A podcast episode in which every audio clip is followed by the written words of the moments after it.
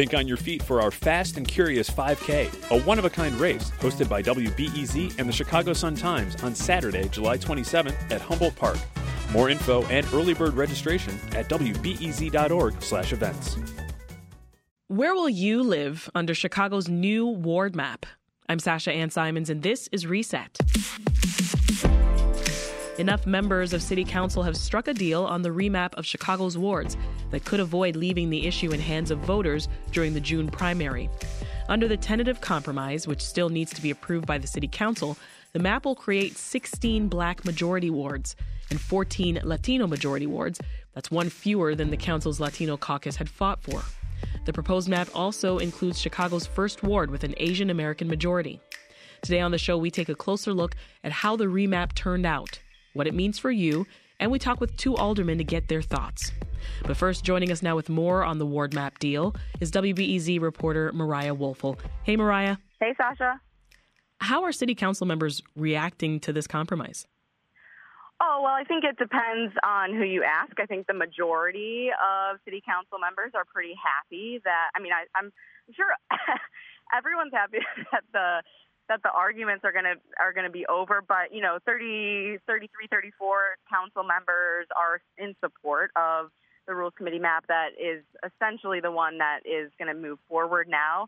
And then there are some, I think, Latino caucus members who are pretty disappointed in the fact that they carried out this battle for months now and are kind of ending up in the same place where we were last winter, where they're increasing the majority of Latino wards by just one. Like you said, they were fighting really hard for 15 and ended up with 14. And so I think it depends who you ask. I think a lot of people are happy with this map that's going to come out. Well, help us understand why they were fighting for one more Latino majority ward, Mariah. So the Latino population in Chicago in this past decade surpassed Chicago's black population as the second largest racial demographic in the city. And, you saw this same fight play out a decade ago where Latino population was increasing. It hadn't yet surpassed the black population, but it was increasing. And Latino aldermen fought this battle a decade ago trying to gain more seats. They, similar to this decade, did not gain the amount that they were looking for. And so I think this time around, they really were hardline from the beginning saying, we settled last decade and now we've surpassed the black population. And so we're not going to settle for, any fewer seats than we think the numbers prove we should have. What's Mayor Lightfoot saying about this deal?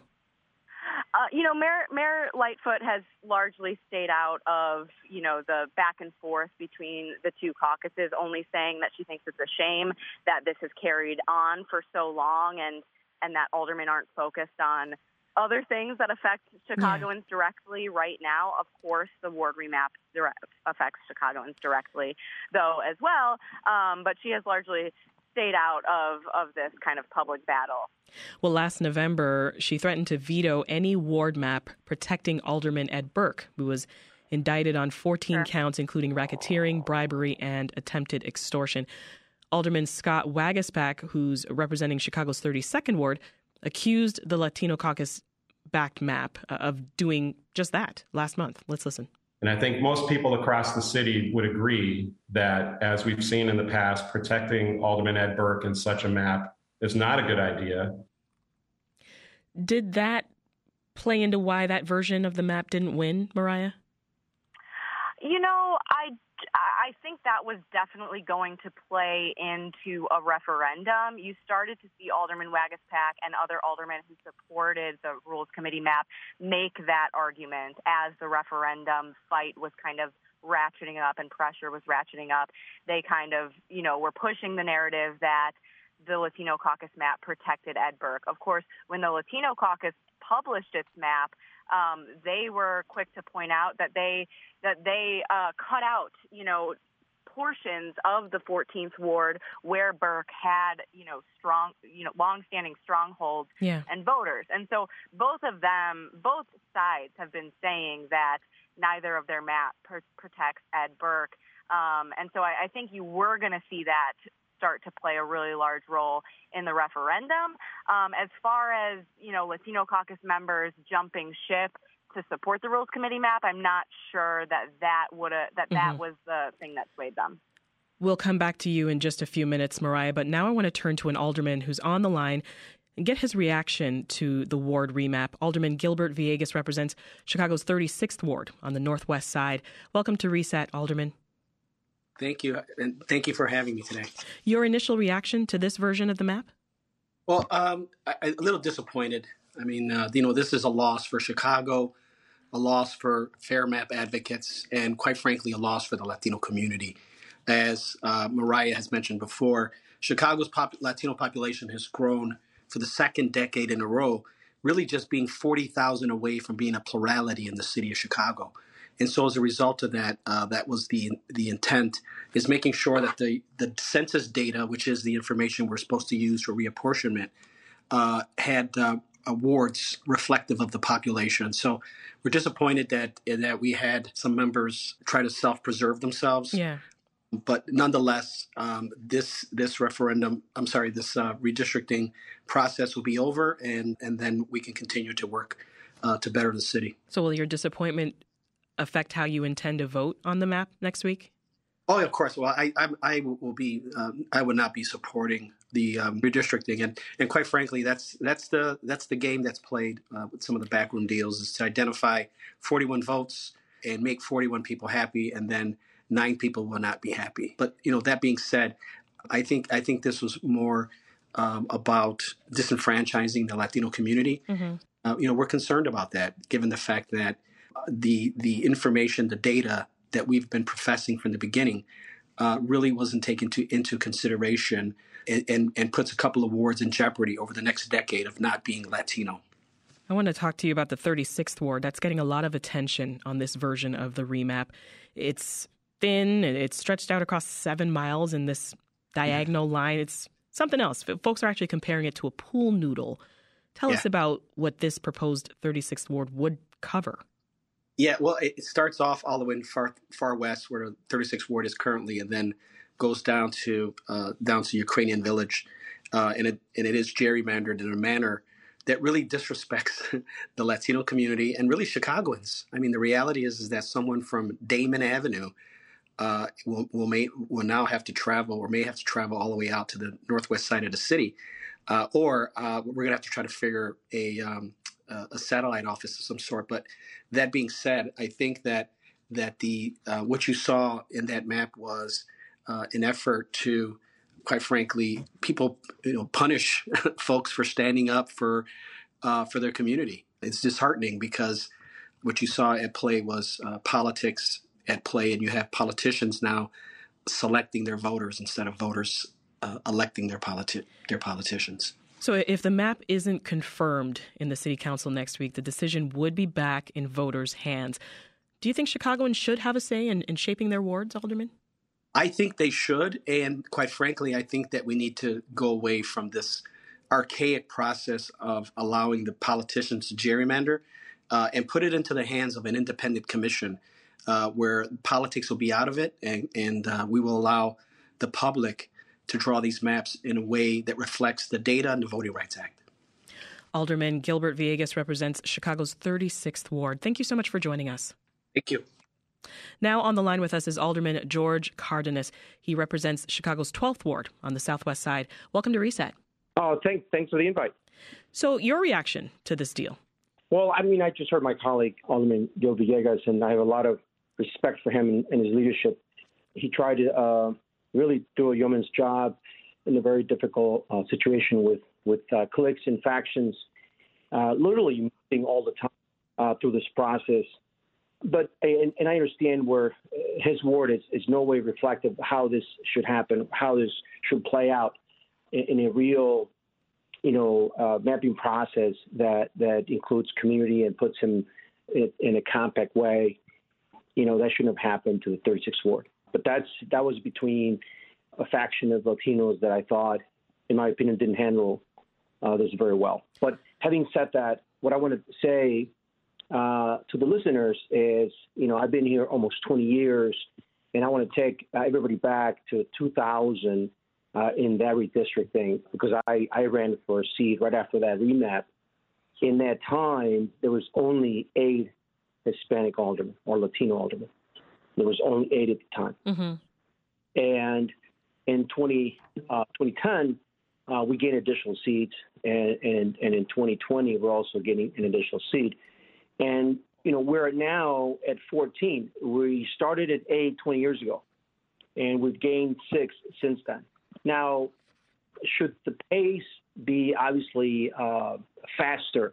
You know, one could argue that that should be more seats at the table. But I also tell people that it's demographics. And at the end of the day, nobody can stop that. And we're going to get there. It may be a slow process. And I did say in an article that why burn the house down when you can own the house? And that's what's going to happen with the Latino community in this city. It's going to keep growing. It's very robust. Kids are obviously staying in school. We represent 50%, a little bit more than 50% of the school district right now. We are a majority at the University of Illinois at Chicago, students graduating at a fast clip. Our future is bright, and I think that's what we also need to talk about. Not be so negative. We just could not get everything we wanted. Well, Alderman, tell us this. How do you intend to vote then on this map next week? Well, I mean, I intend to vote for the map, of course. You know, I believe that we need to move forward and not divide the city any more than what it is right now. We got very, very serious issues to deal with in the city that need our attention. Crime at the top, carjackings, disorder, conflict. You know, the city is doing well in some aspects and not doing well in some others. And I think that's disheartening when there's so many things happening in the city. We've got a 78 that we're about to start creating in Lincoln Yards, which would be number 79, neighborhood number 79. We got a casino to lay up. There are many, many things that the city is creating and developing literally on a daily basis. And there's a lot of energy, a lot of positiveness. But there's this little thing that eats at you, that makes you feel unsafe, that people believe that somehow things are not well when people are robbing and literally assaulting at daylight. And that's not good for any city, especially a city like Chicago. And we need to get a handle on that first and foremost. Alderman George Cardenas represents Chicago's 12th Ward. Thank you so much for making the time. Thank you. Let's turn back to WBEZ reporter Mariah Wolfel. Mariah, lots of thoughts there on this new ward map. What do you think? Yeah, I mean, absolutely. I mean, it kind of falls in line with what I've been hearing over the past day or so, which, you know, I talked to Alderman Villegas yesterday, and he was pretty disappointed and he said self-preservation. He's kind of pushing the narrative that, the way that he sees it, members of his caucus were peeled off individually and, you know, got to make little tweaks to their wards that would please them. And, you know, you get to 41 and you don't really have to do much else to pass this map. And you know, you see how his ward ended up as a result of that, you know, and then you have Alderman Cardenas, who represents, I think, several Latino aldermen who are kind of voting for this. Yeah. Who are going to vote for this, who may have been on the side of the Latino caucus, but kind of see the writing on the wall, don't want to go into a costly referendum, or, you know, what some aldermen say would be a costly referendum, and are voting for this map because they're pleased with their individual wards, and slowly but surely, maybe down the line, will increase Latino representation in the city council. So, Mariah, what happens if this map isn't approved next week in city council? If they don't do it by the May 19th deadline and they, you know, pass it, you know, after May 19th, what I'm hearing is that the ballot will still have this referendum question, but it will be a moot point, which will be extremely confusing to voters, I think. That May 19th deadline is the deadline when they start, you know, having to start printing the ballots. And so that's kind of wishy-washy. I'm not sure what will happen there if they don't pass it by May 19th. But if they, you know, lose votes, if they thought that they had 41 and people switch back sides and they end up having 37, then May 19th passes and it's on the ballot, and voters will decide between the two competing proposals that have been petitioned to be on the ballot, which is the original Latino caucus map that was first published and the original Rules Committee map that came out last year as well, or whatever one they submitted, I think, earlier this year. Mariah Wolfel is a WBEZ reporter. Thank you, Mariah. Thanks, Sasha. That's it for today's Reset. For more conversations about Chicago politics, news, and entertainment, subscribe to this podcast. And please give us a rating. It helps other listeners find us. I'm Sasha Ann Simons. Thanks for listening, and you can catch us back here tomorrow.